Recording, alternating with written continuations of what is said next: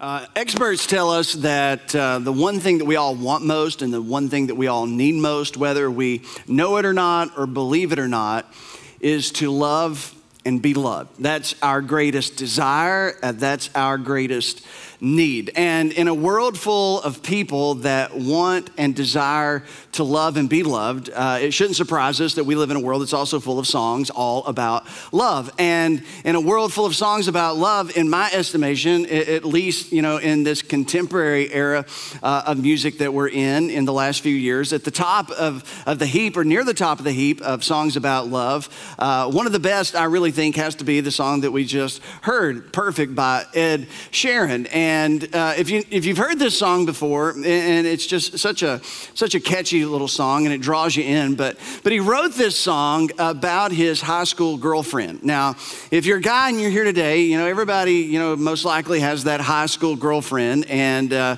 she's probably not with you today, though you may have married her and you may have her here today. Uh, but he, he, he, he wrote this song about his high school girlfriend. Her name was Cherry, and uh, they lost touch after high school. Uh, she moved to New York for a job. Uh, they reconnected. Uh, sounds like a movie, and, and, today they're married. But, but when he actually wrote this song, uh, they weren't married yet, and, and he wrote it, he, he wrote the lyrics about a night they shared together in Spain. Now, every great love story should begin with a night that you spent with somebody in Spain. Uh, if you're at a dinner party and, and, somebody says, Tell me your all story, well, it, was, it started, you remember that night we, we shared in Spain, and everybody at the table is going to defer to you. Everybody's just going to shut up and say, Well, tell us about that. It sounds amazing. And so he wrote about it, and, and that's the lyrics we just got through hearing about one particular night they shared together in Spain. It's a song about finding love uh, with somebody you didn't anticipate, you know, finding love with. Uh, it's a story that's anchored to a moment in time, you know, one of those forever memories uh, that's going to live on forever. You know, we're dancing, you know, in the night, barefoot on the grass. You know, a girl who thinks she looks like she's a mess, uh, but when he looks at her, he thinks to himself, no, you look perfect tonight. And then a little bit later on in the song, we find out that it's a, love song about finding love with someone who shares your dreams, your hopes, your vision, and your values for life. Because to marry somebody and to hitch your wagon to somebody who doesn't share, you know, your vision and values, your hopes and dreams, well, that's going to be difficult and that's going to be challenging. Uh, so it's a song about finding someone who's like-minded and, and you share common vision for the future and common values for life. It's a song about a love that's worth fighting for, worth staying around for, worth waiting for, worth working for. And just like every great love story, it's, it's a story with the past, it's a story with the present, and then it's a story with, you know, a very bright future. And again, we love songs about love because we're, we're hardwired that way, because our greatest desire and our greatest need is to love and be loved. And it doesn't matter at all who you are, it's just the way it is. And perhaps this, this, this universal need for love is why all of these great love stories have survived history and literature. You know, like Romeo and Juliet, uh, Mark Antony and Cleopatra, you know, Sir Lancelot and Guinevere. And, and then, you know, even, even in recent years and, and, and present days, you know, there are stories out there, you know, of people that we're drawn to. And it's just not because of their personality or their status or any of those things. It's because we're kind of we're kind of drawn to those stories about love because it's just part of the, the fabric of, of who we are. And so, you know, in recent years, there's been Johnny and June. And some of you are like, who? You know, Johnny, Johnny Cash and, you know, June Carter Cash, great, great love story, ups and downs, you know, all the turns and twists. You know, George and Barbara Bush, uh, if you've ever read any of his letters to Barbara from the time that, you know, they were in high school and, and then when he was in the service and even later on in life, uh, very moving letters and, and, and it just kind of draws you in. Or, you know, uh, Tom and Gisele.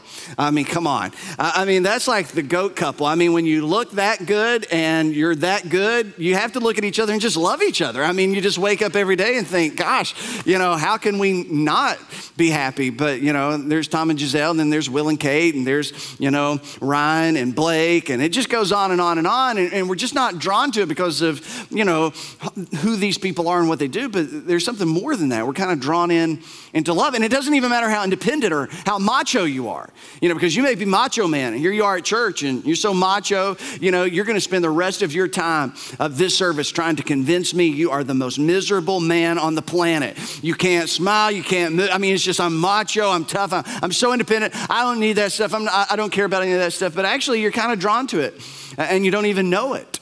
Uh, because of your need for it. Uh, even in even some of the greatest action movies, or some of the most, you know, I, I, would call them, you know, just great man movies. You know, I mean, there's there's a love story attached to it. Rocky, Rocky's just not about boxing; it's about Rocky and Adrian.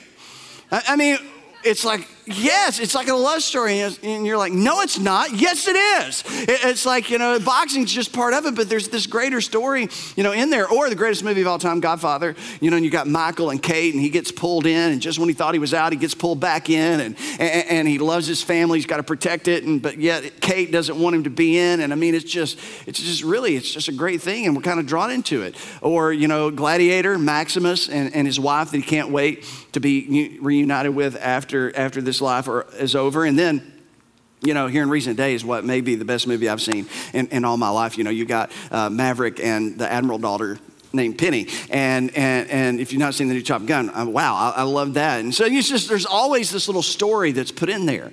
And so today I want to talk about one of the most known and overlooked love stories in the Bible. And, you know, there's a whole bunch of stories we could talk about out of the Bible that are love stories. We could talk about Abraham and Sarah, and we could talk about how to keep the fire burning into your 70s, you know, how to, how to keep the tent nice and fun into the later years of your life, you know, because here she is, you know, getting pregnant in her 70s and she's cracking up. And I mean, you know, they got this, this thing going on. And it's just a great little love story between Abraham and Sarah. Lots of ups and downs and turns and, and, things you don't expect. And they survive it. And you could talk about them. You could talk about, you know, uh, Isaac and Rebecca. That's another great story. You could talk about uh, Jacob and Rachel. You know, Jacob saw Rachel, fell in love with her. She's so beautiful. And then he worked, you know, for seven years to get her. And then his father in law, you know, kind of conned him and, and gave him the other sister, Leah the ugly one. And, and, it just says that she had weak eyes and she's just kind of, you know, just kind of frail. And, and, and then he loved Rachel so much, he worked another seven years and got Rachel. So now he has two wives. And you know it's going to be an interesting story whenever there's two wives and a guy. And, and you're trying to tell that love story and how all that works out. And, and we could talk about that or we could talk about Adam and Eve, maybe the only, you know, perfect couple that's ever been. Uh, neither one of them brought history into the relationship. Uh, neither one of them had exes to have to deal with. Uh, neither one of them brought any bad habits in, in, into, the, into the relationship. But, you know, that, that all lasted for about a minute and then it all just went to, went to pot.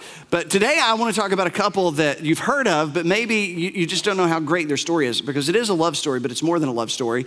It's the story of Ruth and Boaz. The story of Ruth and Boaz is a short story that has a big message. There's about 85 verses in the book of Ruth, and you can read about it, uh, read through it in about 15 or 20 minutes.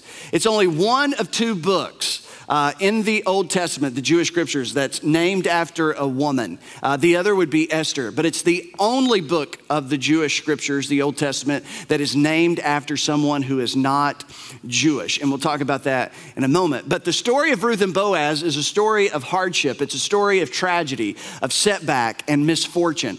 And, and it's a story about finding love in the midst of tragedy in the midst of setbacks and hardship and misfortune. And it's a story about how love gives birth to hope because that's how love always works. Whenever you find someone to love and someone to love you, uh, that love always opens the door for hope. It, it, colors the way that you see the world around you, it colors the way that you see the past, it colors the way you see the future, it colors the way you see the present. So I'm just going to jump in on this story because there's a lot to it and I need to tell it in, in a short period of time. Uh, but it's a story of love that opens up the door to hope, and, and this is how the story begins. In the days when the judges ruled in Israel, now, the narrator, the storyteller, wants to anchor this story to a period of history because this is not fairy tale. This is a historical account of real people just like you and me, real events that happened in their life, just like we have real events that happen in our lives. And the narrator, the storyteller, the author uh, of this book, anchors what he's about to tell us to a very specific period in Israel's history. It's known as the period of the Judges. There's actually an entire book in the Old Testament that covers that 330 year period of time that started with the death of Joshua and it ended with the coronation of King Saul, the first king over Israel. When Joshua died, it says that all the other elders of that generation also began to die. And when all of those leaders in that generation had passed away, it says in the book of Judges at the very beginning that a new generation rose up which did not know the Lord. An entire generation walked away from faith. An entire generation abandoned the faith of their fathers, abandoned the faith of Abraham, Isaac, and Jacob. And it was a devastating thing because there was a generation of moms and dads Moms and dads, just like you and me, there was a generation of moms and dads that failed to pass faith on to the next generation.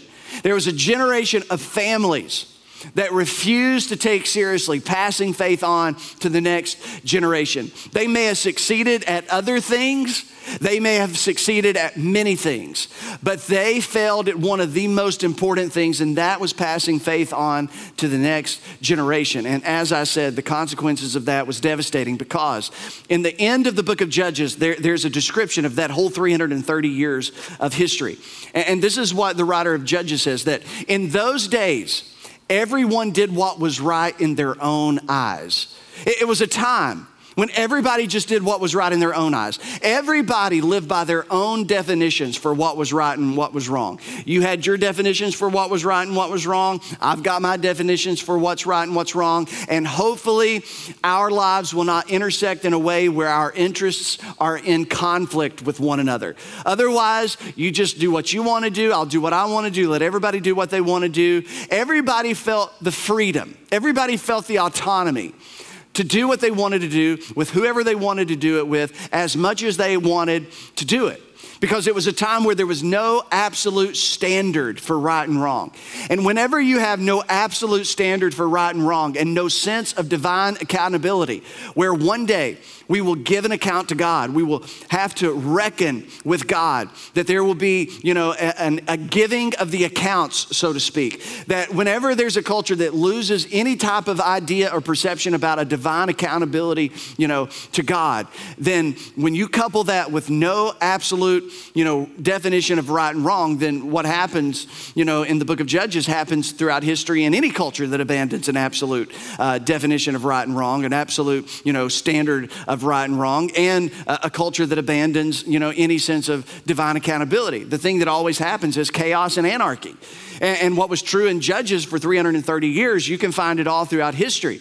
And, and today, even on our planet, wherever you find chaos and whenever you find, you know, anarchy, you always find that it manifests itself the same way. It manifests itself with senseless violence.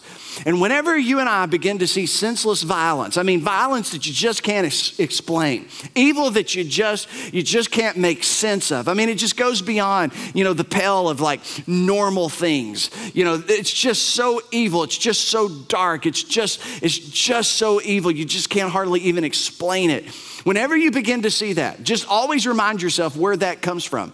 It always comes from a person, it always comes from a culture, it always comes from a subset uh, of a person or a group of people who believe that there's no absolute standard of right and wrong and that there's no such thing as divine accountability, that there's no such thing as one day giving account to God. And when a person or a culture or a subset of culture loses those guiding principles, then absolutely anything becomes possible. Senseless violence, unrestrained injustice, that's what was going on in the time of the judges. It was a dark time, very little light, very, very little hardly any good news. I mean, all news was bad news, no good news. Uh, and it seemed as though, naturally, that nothing good was going on during that particular time because it was a time when Israel walked away from their faith. Uh, they decided that the stories about Abraham, Isaac, and Jacob were, were myth, that you couldn't, you, couldn't, you couldn't really live your lives by that type of truth. You couldn't live your life by, by those stories and by that faith any longer. And they just started doing their own thing and they made it up as they went along. And then, in the midst of it all, as unlikely as it would have seemed if we were there, and as unnoticed as it would have been had we been there, God is doing something in the dark that's actually going to eventually light up the world. God's doing something in the dark that's eventually going to light up the world. And God is doing something during those 330 years, and a little segment in particular of those 330 years. While the world is busy doing whatever they want to do, making up their own definitions of right and wrong, God is doing something that's going to change everything. And so, this is the context for when the writer says, I'm going to tell you a story. And it's when everybody has cast off restraint, everybody's living the way they want to. It's dangerous, it's dark, it's amoral, it's a bad time to live. And he says, when the judges ruled in Israel, a severe famine came upon the land. So just when you thought that nothing could get any worse, it gets worse. A famine breaks out. And so people are hungry and people are starving and everything that goes along with famine, all the sights and the sounds, it's all there and, and it's horrible. And, and you put that in the midst of the chaos and the anarchy and all the senseless violence and the injustice. I mean, things just go from bad to worse. And it says, so this famine breaks out, and so a man, so a man from Bethlehem in Judah left his home and went to live in the country of Moab, taking his wives and his two sons with him. And so the people who heard this story, you know, in, in the first generation of this story or read this story, there's some there's some key words that would have created some, you know, emotional, you know, feelings in, in, the audience because they know some things perhaps that we don't. And they were mindful of some things that perhaps we're not even thinking about. So, so here's a family in Bethlehem who's living at this, you know, this very dark period of history. And then a famine breaks out. And, and this father decides that he and his wife are going to move their two sons to Moab. It says the man's name was Elimelech. And, and his name meant that God is king. And his wife, her name was Naomi, and her name meant pleasant. And their two sons were Mahlon and Chilion which their names meant sick and dying. Uh, I, I, don't know. Uh, it, it, just, it is what it is. That's the family. And it says, when they reached Moab, when they reached Moab, they settled there. Now, there's a lot of debate whether Elimelech, whether this decision to leave Bethlehem, you know, Israel, to leave Bethlehem and Judea and to go to Moab, whether it was an act of faithlessness or not. You know, was he really living as though he believed that God was king? And, and I don't know. I, I don't know if it was an act of faithlessness, but I, I know for certain that it was an act of desperation. I know for certain that it was probably an act of pragmatism. Uh, some may argue that it was faithlessness that drove him to leave Judea and go to Moab. Uh, some may say it was common sense, it was wisdom, because if you were watching your wife, you know, go hungry and your children starve, you know, who wouldn't do whatever was necessary? You would move wherever because they heard that there was food in Moab. So who wouldn't move to Moab? And you're thinking, well, what's the big deal about Moab? Well, the Moabites were a people with a really dark history, with dark origins. We talked about it, you know, two or three weeks ago. They were descendants of Lot and his daughter. His daughter got, you know, her dad, you know, drunk, and then they had sex, and then they had a son, and his name was Moab. So Moab was, you know, the product of incest. And then he founded this nation called Moab, you know, with the Moabites. And, and they're a lawless people. They're a people who've rejected the God of Israel, the laws of Israel, the moral code of Israel. They're a cursed people. They worship this God by the name of Chemosh, and, and, and they actually practice child sacrifice. So it, it's an entirely different culture. It's a dark, evil, lawless culture. And, and, so, you know, Moab is not, you know, where you went. It's not who you associated with because the fear was that if you were in proximity to Moab and Moabites, that they would influence you away from your faith or they could influence you in, in a way that was unhealthy, uh, that's not good for you, that's not good for your family, that's, that's not good for your future. And so here's Elimelech who's looking at a famine but he hears that there's food in Moab. So he makes what's got to be at minimal a very difficult decision to take his Jewish family and move them to Moab so that they can survive. And so now he moves his family there and he's going to raise his kids there. And so once they get there, it says, then Elimelech died. And Naomi was left with her two sons. And, and there's a little bit of irony here that, that's you know, present from the very get go. He went there to live. But he goes there and he actually dies. And there's a little note that we should make to ourselves about this because there's so much, so many great truths that are found in this little short 85 verse book. And the idea is that we can't control outcomes as much as we would like to think we can. We like to think we can control outcomes. But when it comes down to it, you and I can control very few outcomes in life. Elimelech moves his entire family to Moab to survive, but we're not told what happens. We just know he gets there and he dies. Because we can't control outcomes. We can't control life. We can't control things that just happen. We, we can't control crazy things that sometimes spin out of control and there's consequences to it. We, we can't control as much as we think we can. And it's just a good reminder. It reminds us that we're not in control as much as we like to think we're in control. That God ultimately is in control. And that everything that happens, it either comes from God's hand or it comes through God's hand. And, and that can bother us a little bit at first, but in the end, it should bring us peace. It should bring us a sense of solace to know that God is in control. I feel better with God being in control than I do with you being in control. And I feel better about God being in control than I feel with me being in control. And so he goes there to live and he dies. And so Naomi's left with her two sons, sick and dying. It says the two sons married Moabite women. And again, this was against, you know, Mosaic law because not that there was anything wrong with marrying another ethnicity. Uh, there's nothing wrong with marrying someone of a different, you know, race. Uh, of course, there's nothing wrong with that. But, but the idea was that when you marry someone from another culture or another religion, you're just not getting them, but you're getting their gods and you're getting their values and you get it, you're getting their moral code and their vision for what life looks like. And so they went there. And this is interesting to think about. Elimelech moved his family there to survive. But in moving his family there to survive, he robbed his children of some choices because there are no Jewish women over there for his sons to marry. And parents, sometimes that's what happens. Sometimes that's, that's what has to happen when your mom and your dad and you make decisions for your sons and daughters. Sometimes you will rob them of decisions, and sometimes that can be a good thing, and sometimes that can be a bad thing, but it's almost always a necessary thing, and it's almost something that always happens because every single one of us, our parents made choices along the way that took choices away from us. That's just the nature of life. And so Elimelech moves when he moved there, he took some choices away. And so his two sons were left to marry Moabite women. It says one married a woman named Orpah, and the other a woman named Ruth. So here we're introduced to these two Moabite women, and of course, one of them being the namesake of the book, Ruth. So a few years go by. Matter of fact, the, author says about 10 years go by after they all marry. And about 10 years later, both Mahlon and Chilion died as if we didn't see that one coming. This left Naomi alone. Now, ladies, it's so hard.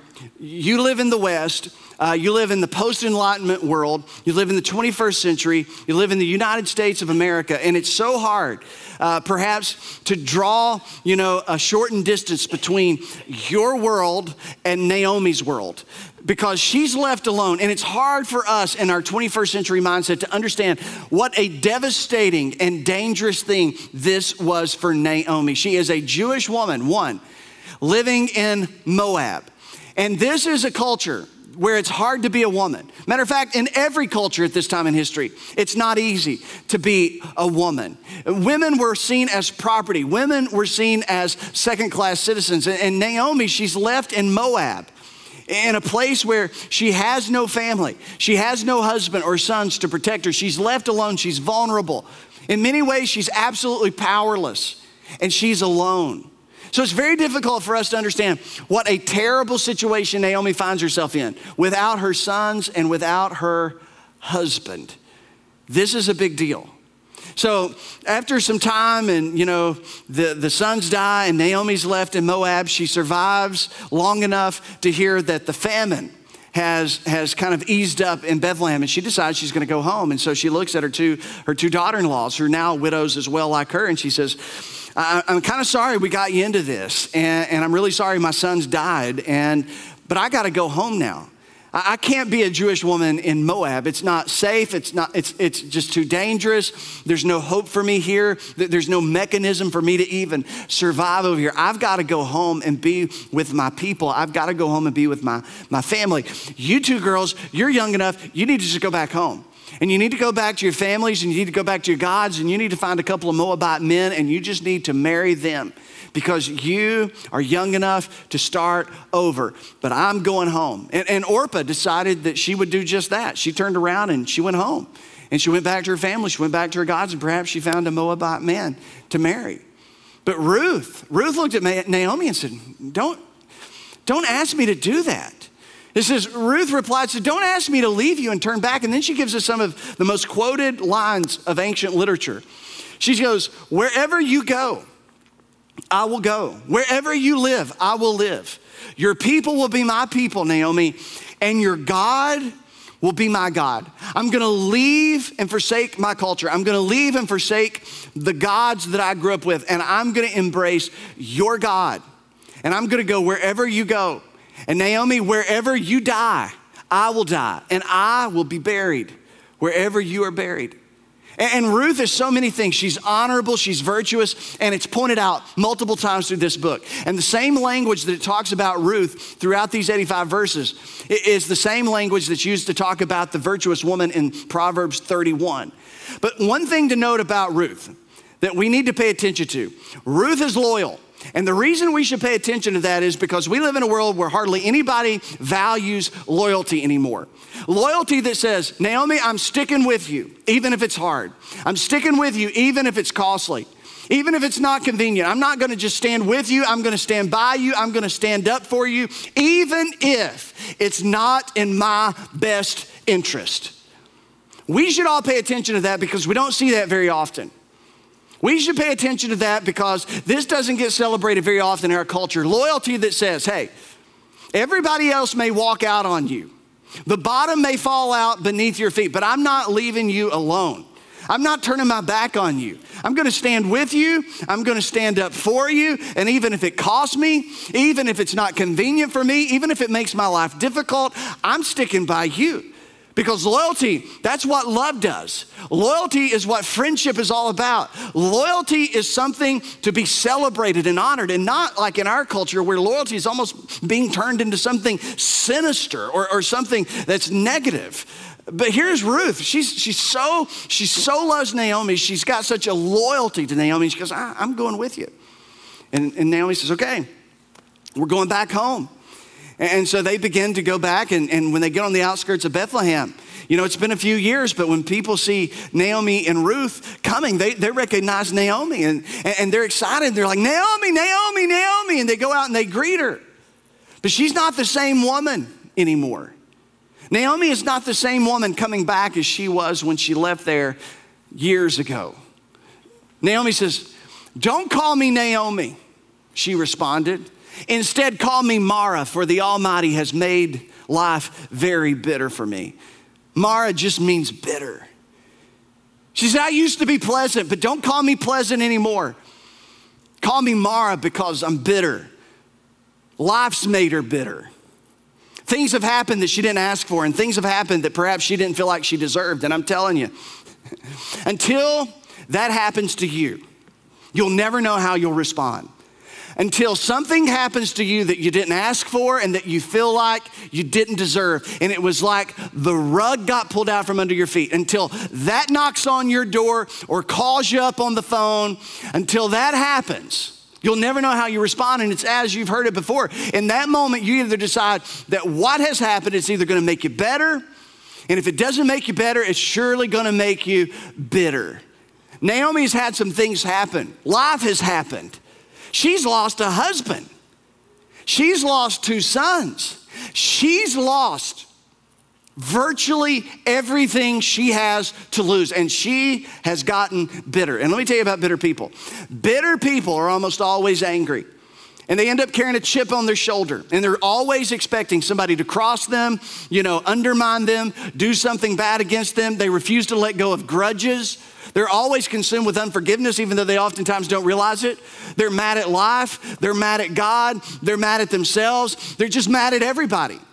And as all of that hate begins to consume, all of that anger begins to consume them, it edges out love. And when you edge out love, you edge out life because we're all created to love and be loved. And when you lose the capacity to love, and when you lose the capacity, or I lose the capacity to let people love me, It edges life out. She's not the same person she was when she left. The hard knocks have changed her. She's been sucker punched. She's had her teeth knocked out. She's been drug around a little bit by life. It's not been easy. It's been hard. It's been difficult. It's been gut wrenching. Her smile's gone. Her laugh is gone. Her joy is gone. She's no longer pleasant. She's bitter. She said, I went away full, but the Lord brought me home empty. Why call me Naomi when the Lord, so she's mad at God. When the Lord has caused me to suffer and the Almighty has sent such tragedy upon me. And it's okay. If you're mad at God, God can handle it. At least she was honest enough to say it. She goes, You know what? I just feel like God's against me. I feel like God's got his fist raised up and God's just been taking punches at me. She feels forsaken by God. She feels so far away from God's goodness. Now listen, don't if you don't if you don't get anything else, don't miss this because this really is at the heart of the story. She feels so far away from God's goodness. She feels so far away from God's activity. The things she doesn't realize, the things she can't realize in this moment is that she's at the very epicenter of God's activity. She's at the very center of what God is doing, not only in Bethlehem, but in history and also in the world. She had no idea what she was a part of, even in the moments where she felt like God had turned against her. So they come back to Bethlehem and it's, it's barley harvest. And so they've put out crops, and, you know, landowners, after they've put out their crops, it was time for harvest. And, and, there, was, there was a national tradition uh, in Israel, it was part of their custom, part of their tradition, part of their law, that whenever you harvested your fields, you always left the margins. And the reason you left the margins, it was for the orphans, it was for the widows, it was for the foreigners who were poor and destitute and needy. And the reason that you didn't harvest your entire field was you left the, harv- you left the margin for those people to harvest. It was kind of the public welfare system. It was a way to take care of people who, who had no way to take care of themselves. So when they come back, it's the beginning of barley harvest, and everybody's out harvesting their fields, except for the margins. And so then the story continues. Says, Now there was a wealthy and influential man in Bethlehem named Boaz, who was a relative of Naomi's husband, Elimelech. And one day, Ruth, the Moabite, said to Naomi, Let me go out into the harvest fields to pick up the stalks of grain left behind by anyone who is kind enough to let me do it. And Naomi replied, All right, my daughter, go ahead. And this was a risky thing to do because keep in mind, this is when everybody's doing right in their own eyes. You know, up is down and down is up, and, and right and wrong, it, it's up for grabs. So this is not safe for any woman. It's not safe for basically anybody at this time.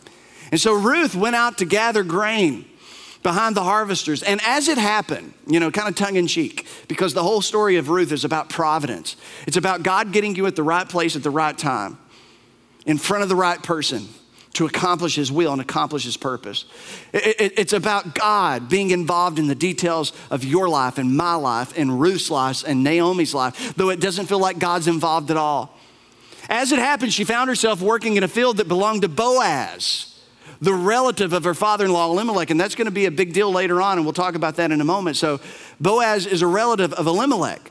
And so Boaz shows up, you know, to his operations center out there. He pulls up in his Escalade. He gets out, and you know he's a wealthy guy. He, has got you know lots of fields, and he's got lots of things to tend to. So he's out there. He's checking on his employees, kind of making sure everybody's getting started, checking on things. He's got his assistant there with him, and he's looking around, making sure everybody's got what they need. And you know, as he's looking out in the fields to see how everybody's working, you know, he, he notices. He notices somebody. He, he, sees lots of women out there because they're, they're all kinds of people out there gleaning in those margins. And, and that was a common thing. But he sees somebody he doesn't, he doesn't recognize. And he sees somebody that kind of has caught his eye and it's it's Ruth. I mean, she's not dolled up. Let's not let's not make her into something she's not at this moment. She's not dolled up. I mean, she's not got to fix her hair. Her hair's all up. You know, she probably has a ponytail, you know, no makeup, covered in dirt and mud. She's out there working in the fields and her clothes. I mean, she's, she's in old ragtag clothing, you know, work clothes, and there she is. Not too nice. You know, in, in this moment, you know, it's not her best moment. It's not the moment, you know, I think she would have chosen for Boaz to see her. I mean, she looks a mess, you know, in the way that she thinks, but Even though she feels like she looks like a mess, Boaz looks out there and says, Whew, I think she might look perfect to me. And he looks, he looks at his assistant and says, Who is this? And he says, Okay, that, that's Ruth the Moabite. She was married to Naomi's uh, son, and he tells him the whole story. And, and, Ruth wouldn't leave Naomi, and she came back from Moab, and she's embraced, you know, Naomi, Naomi's God. And, and, and so he tells her the whole story. And so Boaz, Boaz goes out and, you know, walks up to Ruth in the field and says, Hey, I'm Boaz. This is my field, Boaz's field. Did I mention I'm Boaz? You know, I don't know how the conversation went, but he goes out and says, Hey, I'm Boaz. You know, I hear you're Ruth. I've heard your story. It's amazing. I want you to know you can stay here. You can stay here and glean as long as, as, long as you want, as long as you, you need. And then he invited her to lunch, and, he, and she went over there and ate this great lunch, so much so she's going to have leftovers. And who, who heard of having leftovers at that time? Certainly not Ruth. And then after lunch, you know, Boaz says, You can go back and you can continue to glean. And then he looks at his, his workers, and remember, it's every person's making up right and wrong in those days. Uh, but Boaz is different. He's a man of honor, he's a man of virtue. He looks at those guys, those workers, his hired hands, and he says, Don't you dare touch her. Don't you molest her. Don't you attack her. Don't you, don't you lay a single finger on her, or you'll have to deal with me. And matter of fact, as you guys glean the field, I want you to leave behind handfuls on purpose for her. Just kind of make it look, you know, inconspicuous, accidental, like you're, you're harvesting and like, oh, I dropped that one, but we're going to keep on going. And, and so at the end of the day, Ruth goes back to Naomi and she's got a jackpot load of barley. And she goes back and they're either going to cook it or sell the rest to use the money to survive on. And, and then, you know, she comes in with all that. And Naomi says, Oh my goodness, where have you been? And, and then, you know, Ruth pulls out leftovers from lunch. And Naomi is like, Leftovers from lunch? Where in the world did you go? Who has extended such kindness and grace to you? And Ruth says, Boaz. And Naomi said, Well, may the Lord bless him he is showing his kindness to us as well as your dead husband. That man is one of our closest relatives, one of our family redeemers. Now, again, part of their tradition and custom and law, there was such a thing called a kinsman redeemer. And in families, there were these redeemers who could step in and step up when everything had fallen apart. When a husband had died, when sons had died, they could, they could step in and protect an impoverished family. They would step in and repurchase lost property that was lost because payments couldn't be made or taxes couldn't be paid. And they would redeem that piece of property so that it would stay in that particular family line as an inheritance for generations to come. They would redeem relatives sold as slaves because they couldn't pay their, their debts. And then on occasion, they would provide an heir. In a case of a husband and a wife, they marry and then the husband dies, but there's no heir to, to, to take on the inheritance. The kinsman redeemer would, would give an heir to the, to the wife, to the widow, so that the family property could be passed on to the next generation and so on and so forth. And so for that summer, Ruth continued to glean in Boaz's field. And she would see him on occasion, you know, uh, checking on things. And, and he would always see her when he was there checking on things. And all the workers were noticing that he's, off, he's here an awful lot checking on things. Boaz has never been here that much, don't have any clue what's going on. Anybody know why Boaz is here like every day now? You know, he's always out here. It's like, we don't like the boss being here every day. And, you know, so there he is, you know, watching over, you know, Ruth from afar. And Naomi's getting older. And, and she knows that after this season of harvest is over, it's going to be difficult again. It's going, it's going to be hard again to survive. But she has a plan, and she tells Ruth, Ruth, it's time for you to get a husband. It is? It is. And I know the man. You do? I do. Who's the man? Boaz. oh, yeah. Boaz has a thing for you, Ruth. No, he doesn't. Yes, he does. I, trust me, I'm old and bitter. I know. I know things. I was not always this way. I remember what it's like when a man treats you that way, when he sees you and he's got that sparkle in his eye. I'm telling you, he's got a soft spot for you in his heart. And so Naomi begins to, you know, have this conversation, and, and, and it goes like this: As one day Naomi said to Ruth, "My daughter, it's time.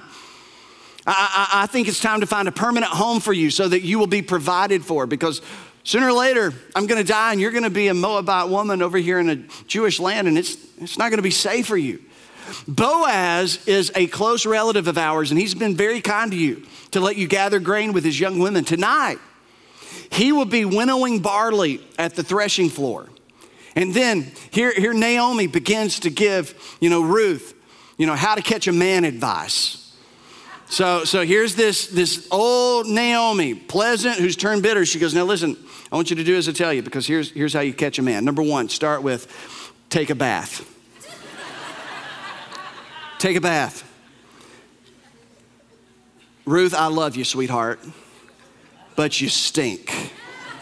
So take a bath, you know, put on some of that Moabite madness perfume, you know, just, it'll drive him crazy. And dress in your nicest clothes. You know, that one it fits, you know, it's, it, it's very nice, very flattering. Then, listen to this, then go to the threshing floor, but don't let Boaz see until he has finished eating and drinking. Let him finish dinner and let him get a couple in him. so you should read the Bible.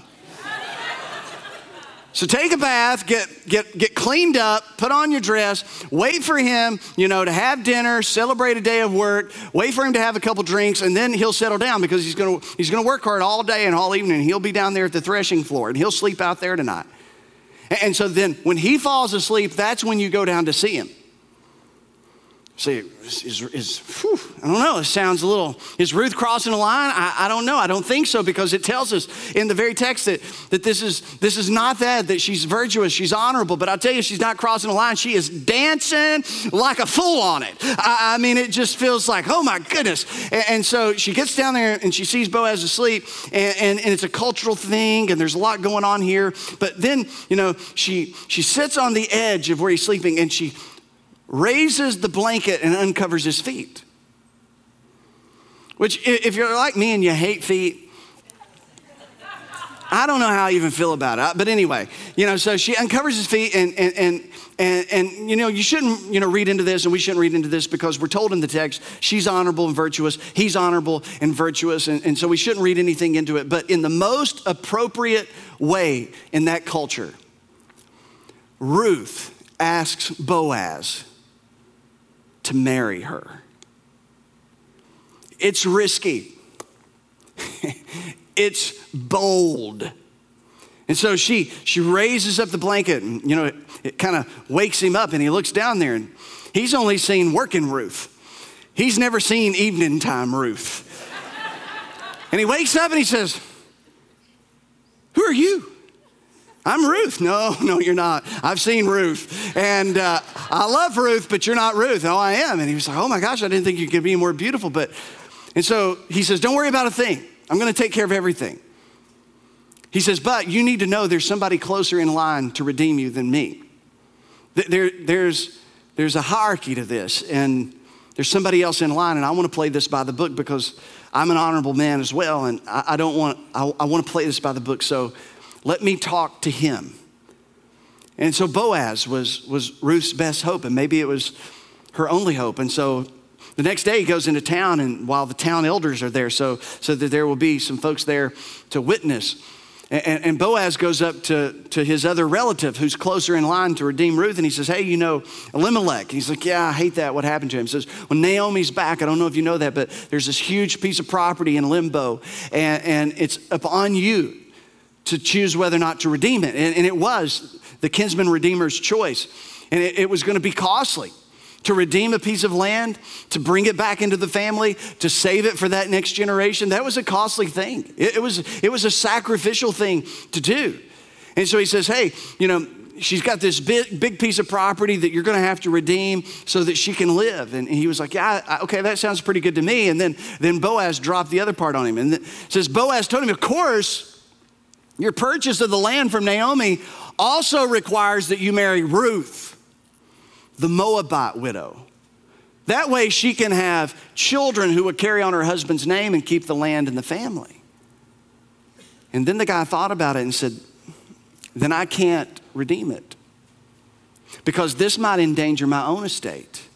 I don't know how this is going to affect my children. And uh, what if her Moabite family's crazy? And what if she has a crazy aunt that wants to come over? Because once you married her, you married her family and you get all the crazy that comes with her. And some of us have more crazy to offer our spouse than others. And so, you know, here, here he is. And he says, You redeem the land, I can't.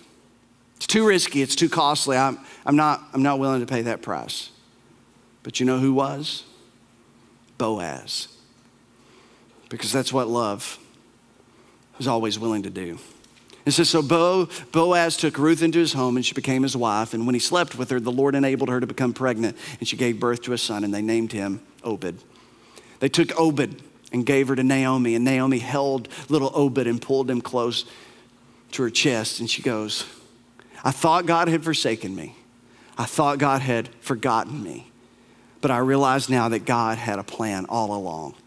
Just when I thought God was absent, God was moving and working in the dark shadows, orchestrating all of this for my good and for Ruth's good and what she didn't know at that moment for the good of the world. And that's basically the end of the story. And it's like, why is this story in the Bible?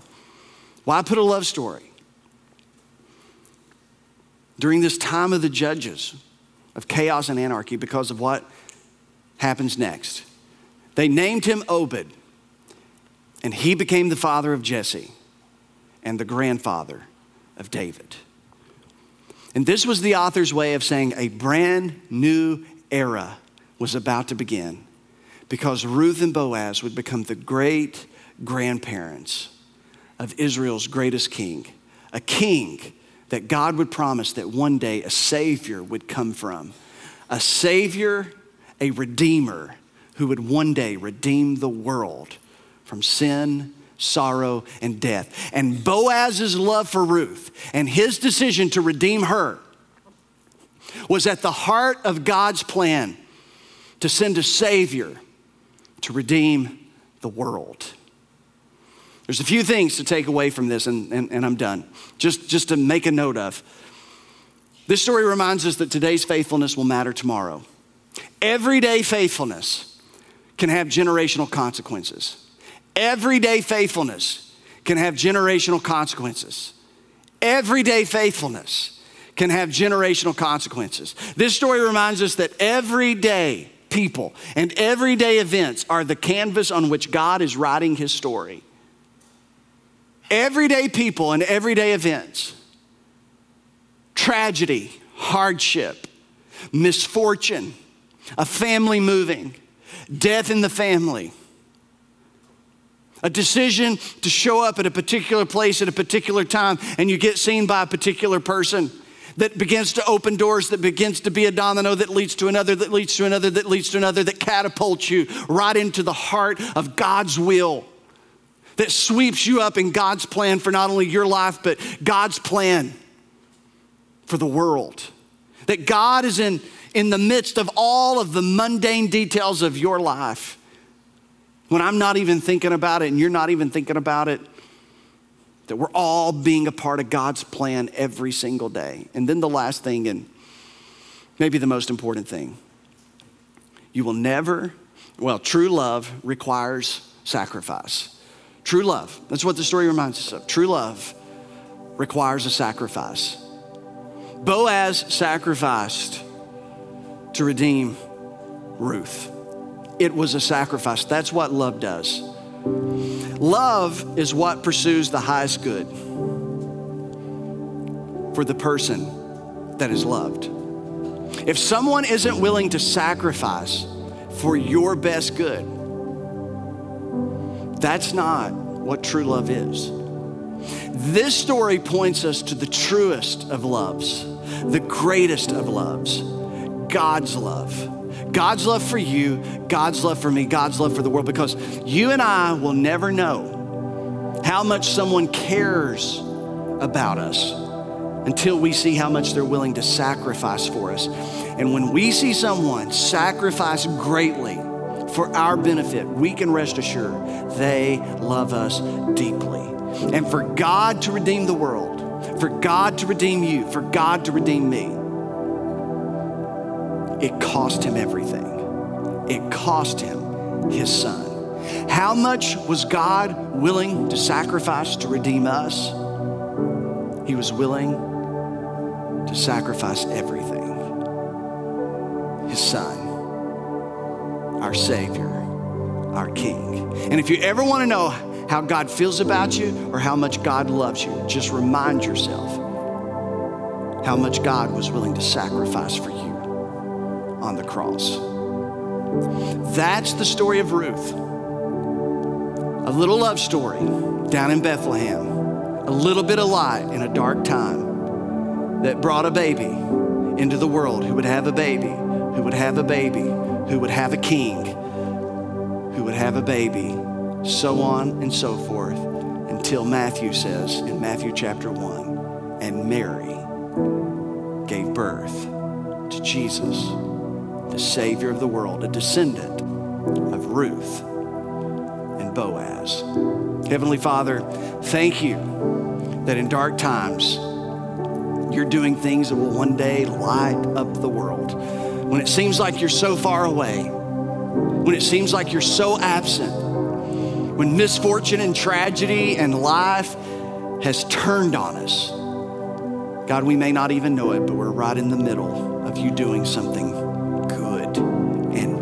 and greater than we can even wrap our minds around. So, Father, let us receive it today in Jesus' name. And everybody said,